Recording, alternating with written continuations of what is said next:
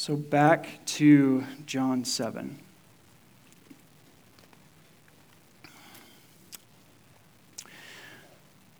And I'm just going to give it, give it away right off the bat. Really, the goal of today's message is just a few things. It's, it's not going to be a touchy feely sermon, and I know that if you know me, you expected that. Just kidding, it's not true. Um, and, and, and, there's not like a ton of real practical implications, but um, or applications. But first, it's about proclaiming who Jesus is. Second, my hope and my prayer is that you and I would be convicted in our hearts and that Jesus would be revealed before our eyes. And lastly, um, if you do know Jesus already, uh, just to encourage and remind you of who he is and um, what it looks like to follow him. So that's it we need Jesus. We need to understand him. We need to see him. We need to trust him. And we need to treasure him. So, sermon's not done, but. Um, so, I titled this message uh, The Faces of Unbelief, Part 1 Worldliness. And um, I'm not preaching part two. Justin will be preaching part two. I have no idea if he's actually going to follow that title. But uh, he'll pick up chapter 7 again in January. Um, but in the book of John, the Greek word for belief is used about 100 times. And if you're familiar with the book of John, you know some of the last words um, from John in chapter 20. It says this This book is written so that you may believe that Jesus is the Christ, the Son of God and that by believing you may have life in his name. So, one of the main themes of this book is belief. And the book portrays an unfolding story of belief. And so, we're here in chapter 7. There's a lot more to come. And so, we're, we're just in some of those earlier um, phases of the story where, where this idea of belief and faith is unfolding. And so today in chapter 7, at the beginning of chapter 7, uh, this text reveals a lack of belief in what we will, what we will summarize as worldliness. So the first point today um, is that worldliness does not look like Jesus. And to understand this text better, uh, I'd like to recap chapters 5 and 6. I know it's been a few weeks since we covered those chapters. Um, so let me just highlight certain actions or statements that Jesus has made um, to help us get a little bit more context for what we find ourselves here in chapter 7. And I thought about putting these on the, you know, in slides on the screens, but there was so much um, that we're just going to rattle rattle on through here. Um, and so uh, these will not be on the screen. Um, the main thing that hangs over chapter 7 is the first part of chapter 5, where Jesus deliberately sought out and healed a man on the Sabbath who had been paralyzed for 38 years. He didn't heal anyone else in that place, as far as we know, just this one man. And most importantly, he did this on the Sabbath, which really angered the religious leaders of the day. Then, after healing him, he told him to sin no more. And in a way, Jesus communicated that he was equal with God. Jesus said that he gives life to whoever he will, just like the Father raises the dead. Jesus said that the Father has given him all judgment. He said that whoever honors Jesus honors God and has eternal life. Jesus said that he has all authority to execute judgment on the world and all the dead will rise at the sound of his voice. He said that his testimony is greater than John the Baptist. He told people that they do not have God's word abiding in them, and they do not have the love of God in them because they do not believe Jesus. Jesus said that the Old Testament scriptures bear witness about himself. He said that they care, the people care about getting glory from each other and do not seek the glory of God. Jesus said that if they truly believed Moses, they would believe in him. Jesus performed a miracle by taking a few loaves and, and fish and fed over 5,000 people. But Jesus avoided the crowds when he sensed that they wanted to make them, that they wanted to make him their king. Jesus walked on water during a storm before jumping into the boat. He said that the work of God is to believe in him rather than fulfilling laws or performing miracles and signs. Jesus said that he was the bread of life and that they need to eat his flesh and drink his blood in order to have eternal life. Jesus said that he will not cast anyone out who will come to him, anyone that the Father has given to him. He says that anyone who believes in the Son of God will have eternal life. He also said that no one can come to him unless the Father grants it and the Father draws him, and that anyone who does come to Jesus has learned from God. Jesus said that he is the ultimate source of eternal life, and he told his disciples that their flesh is of no help. Rather, it is the Spirit of God that gives life. And I mention all of these things to help us kind of see like what the people had heard and, and felt and experienced leading up into chapter 7. Jesus challenged the common person and their leaders. He challenged their views of the Messiah, the nature of God. He challenged their religious beliefs and practices and of their cultural commitments. He challenged their understanding of salvation. He challenged their views on ecclesiology or the nature and purpose of the church. He challenged them on their hopes and plans for the kingdom of God. And he challenged them of where true and ultimate authority was derived. And it's not clear by the way that John writes. Like if you read chapters 5 through 7, there's a lot of after this and on the next, um, on the next day. And, and to kind of get a grasp of the timing, but there may have been about six months of time where Jesus is spending in Galilee um, compared to where he was in chapter 5. So, this, this is a time period where Jesus seems to be avoiding um, too much danger, avoiding too much confrontation. He's spending his time kind of quietly in, Jal- in, in Galilee where the Jewish leaders wouldn't have as much urgency to, ch- to try to shut down his ministry. But what's hanging over the feeling and experience of chapter 7 is still primarily the fact that Jesus deliberately healed a man on the Sabbath. And we'll see that later in chapter 7 when we get into that in January.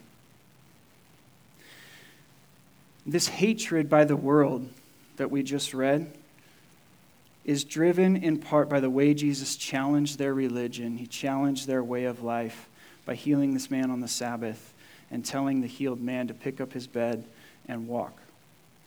And the people are confused and they are confronted by Jesus, and only in time would his nature become clear to many.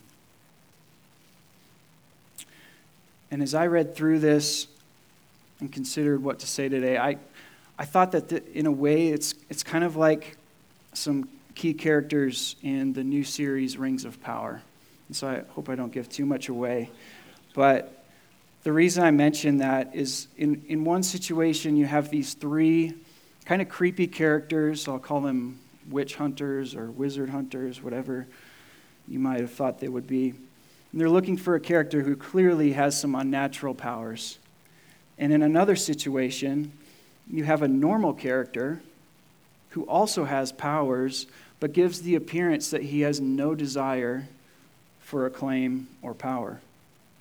And if you watch through the whole first season, you'll discover that for a period of time, there's actually a lot of confusion and misunderstanding about who is truly evil and who is truly good, even though it's the idea of, of good and evil is, is clearly there.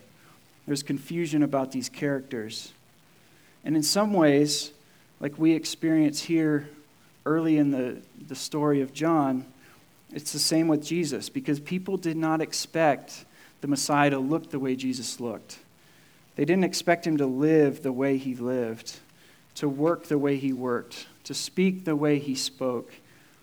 And yet they have to acknowledge his power because of the miracles he performed. About a month ago, um, I had, I had this uh, LASIK surgery about a week ago, but about a month ago, in preparation for it, uh, I had to have my eyes dilated so you could take some, some better measurements of the eyes. And that day, I honestly totally forgot to bring sunglasses with me. If you know what dilation's like, you, know what I'm talking about. Um, I forgot that that appointment would include dilation. Um, I honestly even forgot what dilation was like because um, it was over 10 years since uh, I had done that previously. Um, and when I left the eye center, the, the building where, where I was at the U, there huge glass windows, and, and the building stands higher than many other buildings in the area, facing west in the afternoon. The lobby let in a ton of light, and I left around three or four, and so that sun is just beating into that eye center and I couldn't see, see anything. I, I, probably couldn't see more than 10 feet in front of me um, at the time. And, and, yes, I did drive home. I probably shouldn't have. But um, I was confused. I couldn't see clearly, I couldn't see much at all. But things did clear up over the next few hours. My vision returned, everything came back into proper perspective. And there's times in life just like we see here in chapter 7, we don't see God clearly. Our understanding is limited. And we have li- limited understanding of the context around us. And maybe we even need help to take steps forward in life. But if God is gracious to us, the effects of that dilation, as it were, will fade away. And we can see Jesus, and consequently, we can see our own lives with greater understanding fuller meaning, and increasing clarity to grasp the brilliance of God's glory, not our own. So let's come back to the brothers of Jesus. And we'll get into this later as well, but in some way, there's a spectrum of ways that we can think and feel about Jesus, how we respond to Jesus. And as I said, one of the primary themes of the book of John is belief, and conversely, unbelief. But it's not just black and white belief or unbelief, but also the unfolding or revealing or development of that belief. Jesus' brothers, if you're familiar with the story, Jesus' brothers included James and Jude. And you might recognize those names because they're names of books of the, the New Testament. But here in John 7, it says that they clearly did not believe in their brother Jesus. And based on what they said, it seems like they at least kind of believed, right? Like they wanted to make Jesus known. They wanted him to, to make himself known and, and to essentially become a, a hugely popular figure. How, how could that be unbelief? If anyone should have believed in Jesus at this point, it should have been his immediate family. But John called their disposition toward Jesus at this point in time as unbelief. They had an acknowledgement to some extent of who their brother was. There was some affinity towards Jesus. But as we learned when Wes preached through, I believe it was chapter, uh, maybe it was chapter 6 that you preached through previously we just see this recurring theme, recurring point of they just missed the point, they missed the point, they missed the point. That was the easiest sermon outline ever. He, it was five points of they missed the point.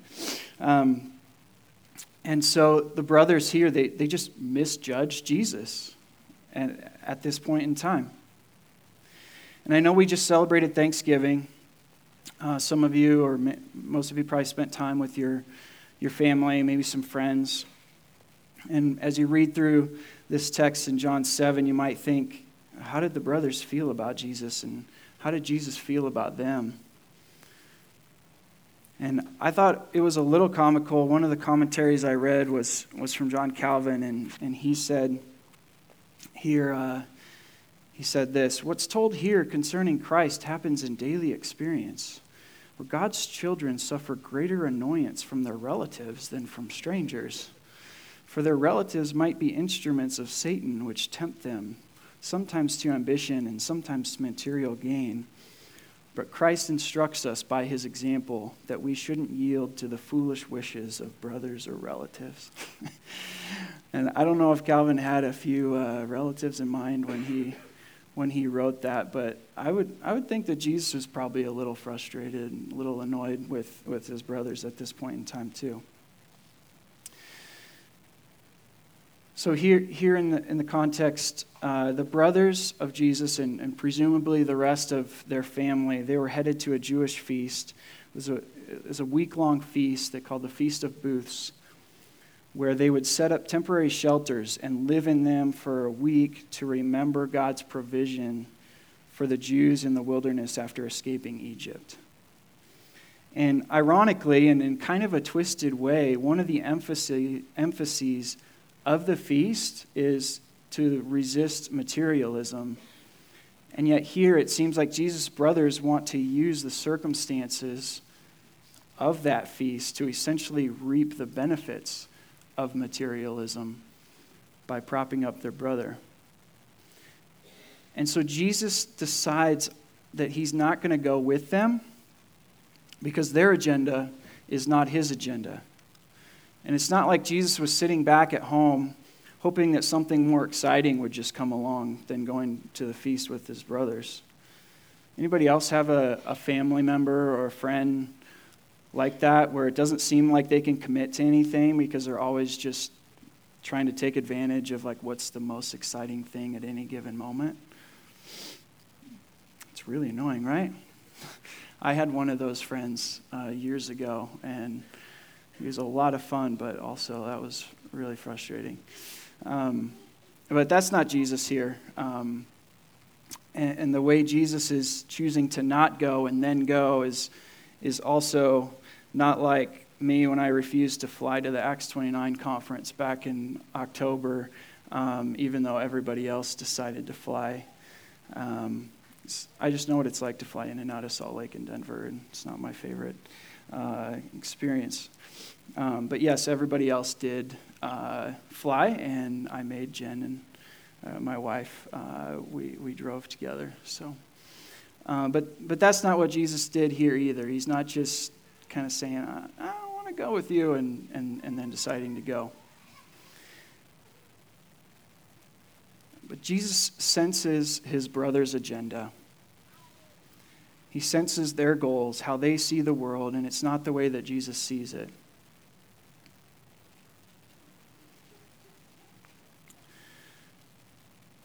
He doesn't take the immediate opportunities to build a huge following, to find record numbers of followers on social media.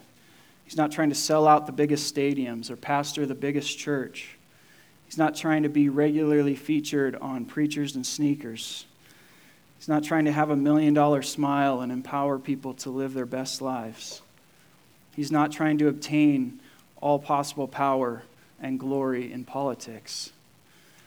Jesus wasn't part of the mutual admiration society of his day, where he's driven by the same things as everybody else around him.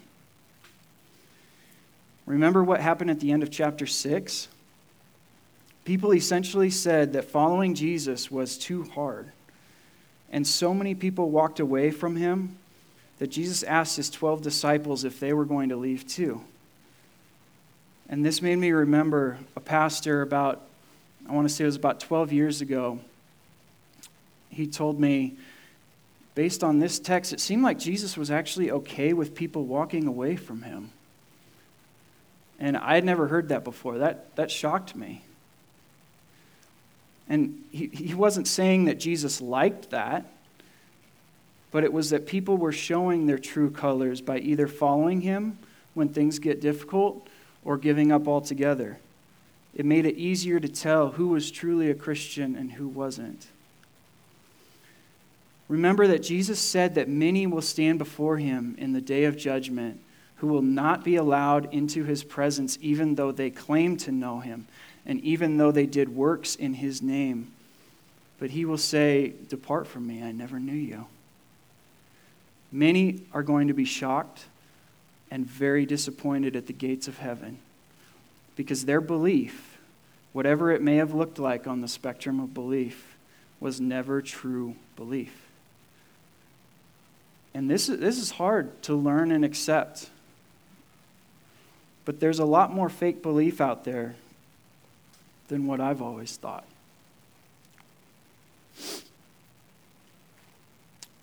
To wrap up this first point, that worldliness doesn't look like Jesus.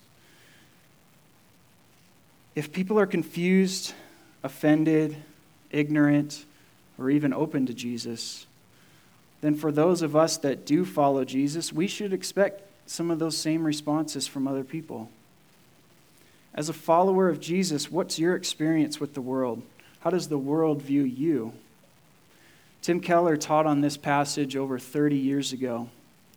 He referred to an inevitable head on collision between Jesus and the world. And therefore, that collision would be between anyone who follows Jesus and the world. So if we think about this, if there is no collision between us and the world, are we really following Jesus? Worldliness is a way, in a way, worldliness is a mindset, it's a system of thinking. By now, we know that Jesus didn't look like the world. He didn't blend nicely into the values, the beliefs, the practices of the world of his day. There was a tension.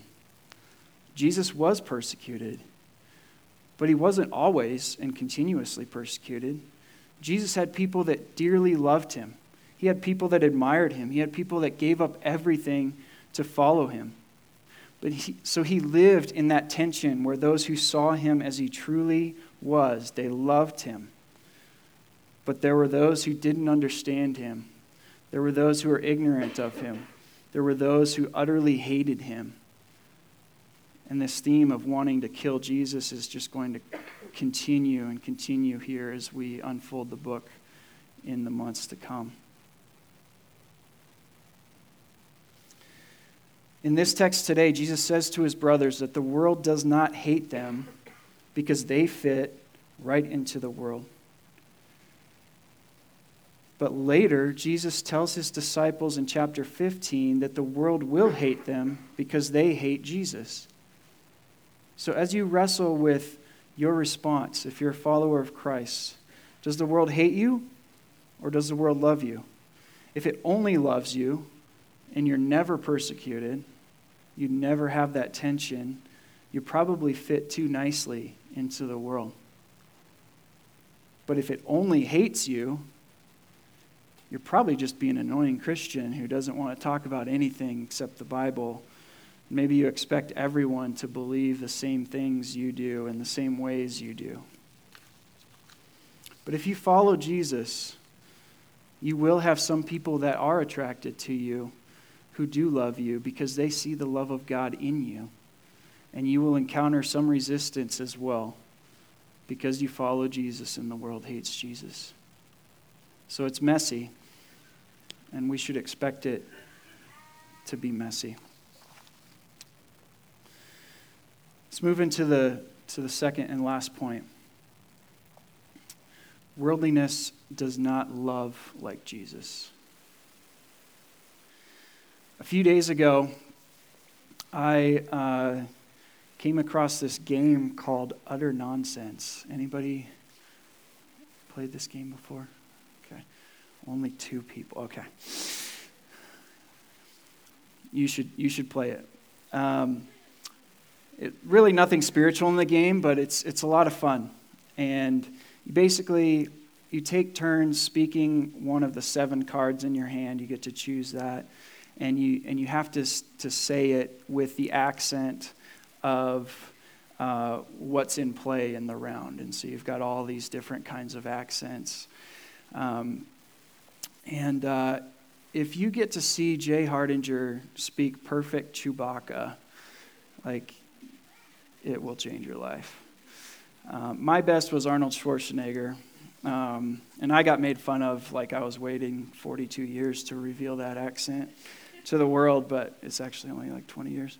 Um, and the, the, but the point of the game, if you're going to try to win, is, is you really need to draw attention to yourself. And part of the fun of the game is that the people that seem to, to maybe win the game are those that you wouldn't expect to normally draw attention to themselves. Here in John 7, Jesus' brothers are calling him out, saying, He's not bringing enough attention to himself. They're like, Jesus, you need a better PR guy. You need an agent. You can't keep spending your time in the backwoods of Galilee. You've got potential, but you're not quite doing this ministry thing right. If you want to be an influencer, if you want to control the Senate and the House, you need to go to the city. You've got to rub shoulders with the right people, and you've got to better craft your personal brand. Obviously, that's not the text of Scripture there, but that's, that's how I would, uh, would see this playing out today. But Jesus didn't love like the world loves. He could have had all the power, all the glory, all the wealth in the world. Remember, even Satan offered him that. But Jesus stood against the world in order to love the world.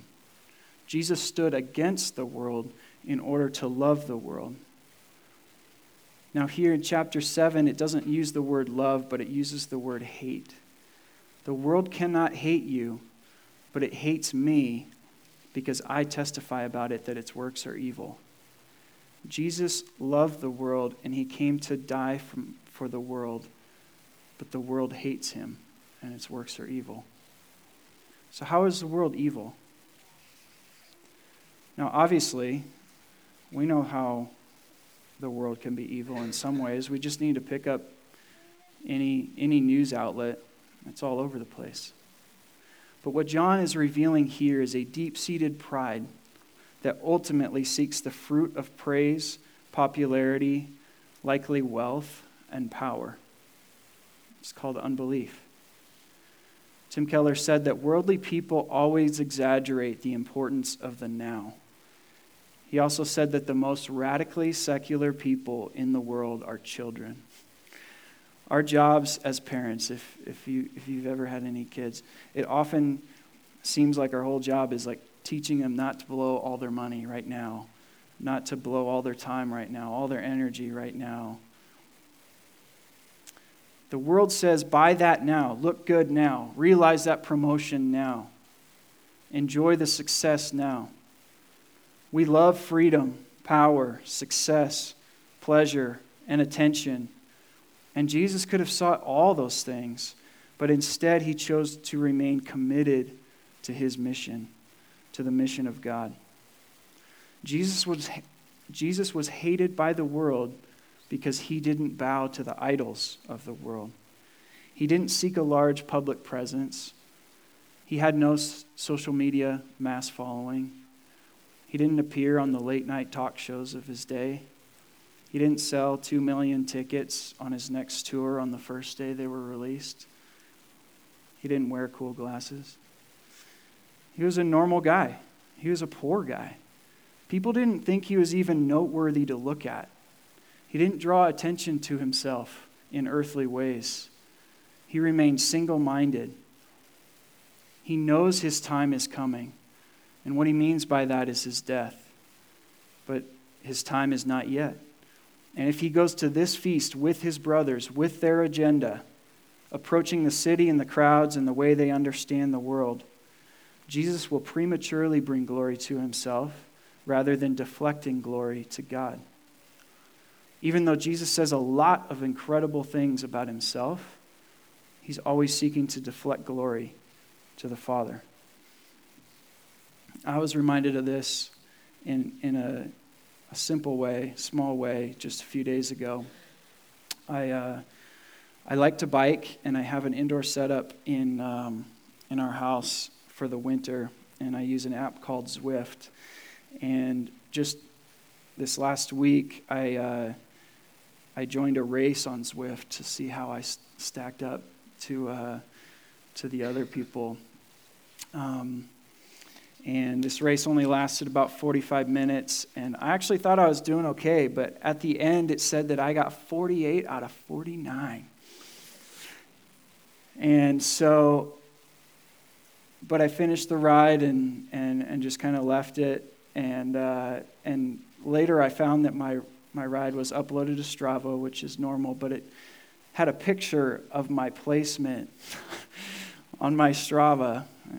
And, uh, and said 48 out of 49. And my first reaction, and what I quickly did was just delete. Um, because I care about the, the three of you in this room who actually follow me. Like, I, I can't let that race inform your opinion of my cycling skills. But this reality of seeking glory from man rather than deflecting glory to God is pervasive. Worldliness cares about your attractiveness, your intelligence, your political awareness, your economic success, your ability to be fun or funny. We deeply care about human approval, and, in it, and as we learn here today, it is often a sign of unbelief. I remember a long time ago, uh, was doing evangelism on the streets of Huntington Beach, California, with a bunch of other college students. And I remember, I don't remember a lot about this situation, but what I remember is this huge buff guy in a tank top showing off, standing there on the street, and, and there's this girl that was with him. And what I remember from the conversation is you know, we talked about having a relationship with Jesus and accepting him as Lord and Savior of your life. And I just remember her saying, Yeah, you know, I, have been there. I tried that once, and it didn't, it didn't work for me. It wasn't, wasn't for me. And, you know, she didn't seem angry at Jesus, but she seemed kind of ignorant of Jesus, maybe uncertain about him.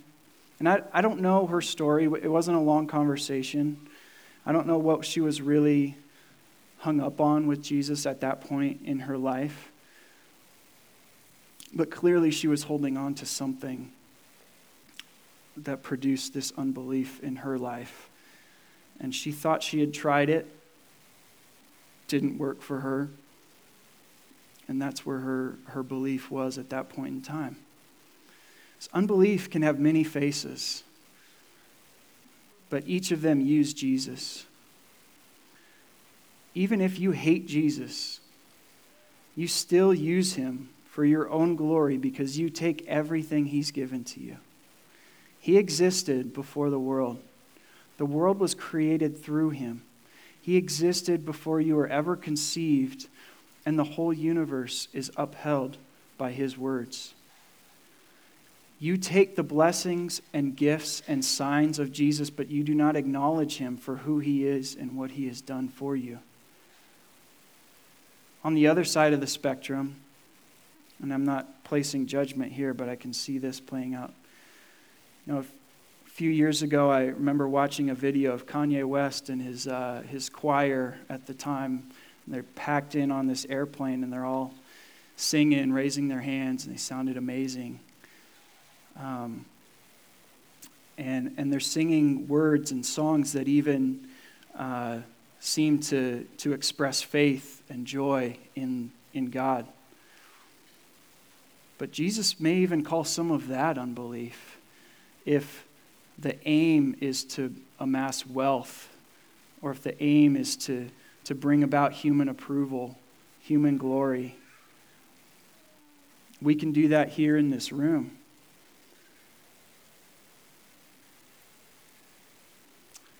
And I don't know, you know, it's the Lord's place to judge. But there's many examples of even religious leaders who have private jets, who have stadiums for churches. You know, we could go on and on, and I'm not going to continue there. But the idols of this world are pervasive in and outside of the church. And some of you might be familiar um, in the last few years, there's this podcast uh, called The Rise and Fall of Mars Hill. And I don't bring it up to you, or I don't bring it up today in order to actually get you to go listen to it, even though I know some of you will. Um, I actually think that most of you shouldn't listen to it or don't need to listen to it. And, and we can talk about reasons why um, outside here. But I wanted, personally, I wanted to go through it because part of my own story is wrapped up in that story. And in that podcast, there's a couple times where a, a clip, an audio clip, is played. And the context of this clip is that this pastor was once invited to lead a breakout session years and years ago at a conference that had promoted conversations about the emerging church, about postmodernism, about cutting edge cultural Christianity and theology. And this pastor said that a few days before the conference, he became convicted about the direction things were heading. And he was convicted about his own embrace of a worldly understanding of God and how Christianity should look. So in the breakout session, he, he's open and he's upfront about this. And eventually begins to argue with a universalist in the room who didn't originally identify himself as a universalist, but actually was someone in the room who was part of the church. And this pastor said to that man in the room, and probably many others there who did not have true belief, he said this If I look at a tree, I will not rise from death at the end of the age. I need Christ crucified, died, and raised. There is no other name by which man must be saved. I need Christ. I am a wicked man, an enemy of God, born dead in my trespasses and sins. And what I don't need is yet another religion. I need Christ.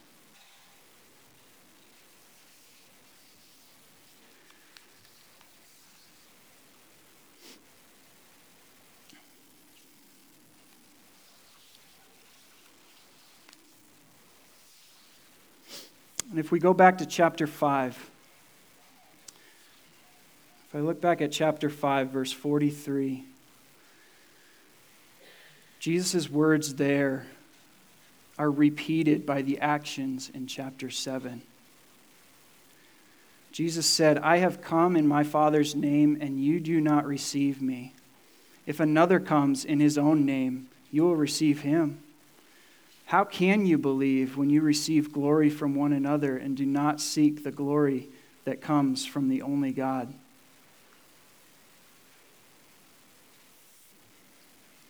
How can you believe if the root desire of your life is to be praised by other people? Pride, at its core, is the craving for human approval. And if pride is at the root, faith can't be. The brothers are not yet believers because pride is still at the root. They haven't been born again. They haven't, been, they haven't died to themselves yet. The root has not been severed yet. And in contrast, faith at its core is a humble gladness in the grace of God. That came from from John Piper. Faith at its core is a humble gladness in the grace of God. Chapter 1 said in, in John, From his fullness we have received grace upon grace. And Jesus' brothers at this point in time were at root lovers of the praise of men and not lovers of the grace of God.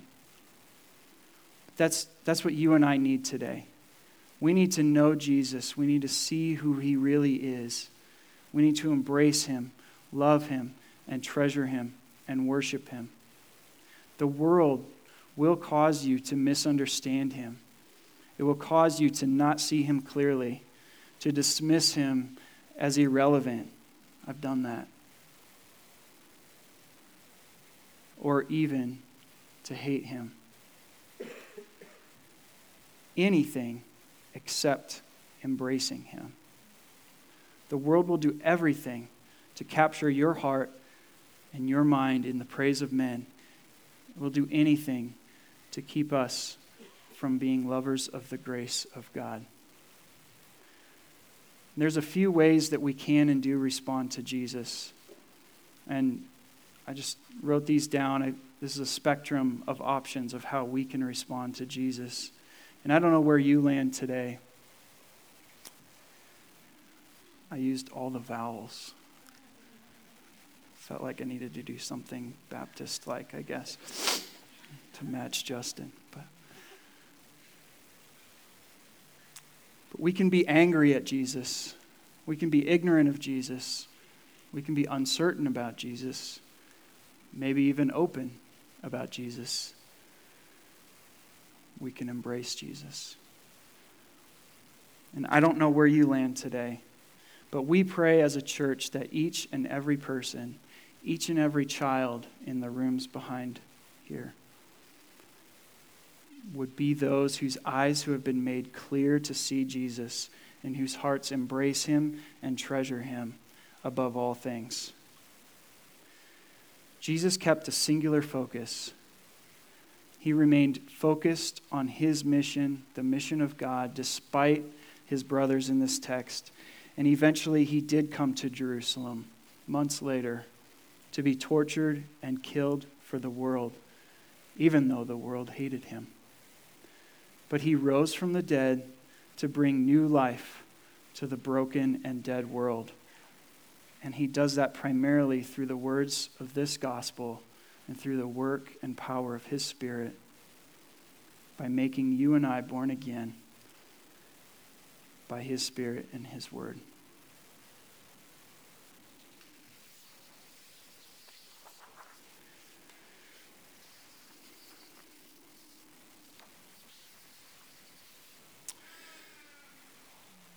So now we're going to move into a time of communion. And as we do that, let's pray together.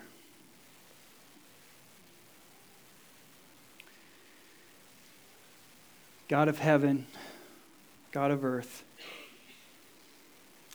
in love, you created the world we know.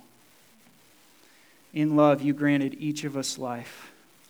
In love, you endured the rebellion of humanity. In love, you saw your son abused and killed in utter injustice. And in love, you continue to be patient with us. So, Lord God, as we as we hear your word today, as we sing today, it's profound. We are perplexed, we're convicted, and in some ways we, we simply lack words because you show us and you tell us that many, many just miss you standing right in front of us. Even though you shared meals with, with your disciples, you enjoyed games and events with them, you wept with them, you grew with them, you worked with them. Every good gift comes from God, given to them given to us, and we look right past you. We think our human vision is better, we think our human wisdom is better. But Jesus, you created everything, you sustain everything, you know everything, and you are the embodiment of the Word of God. You are the embodiment of wisdom. And please help us to humble ourselves, to listen, to be slow to proclaim our judgments of you and who you say you are. So, Spirit, would you lead us, humble us, and fix our faulty, hazy, worldly eyes?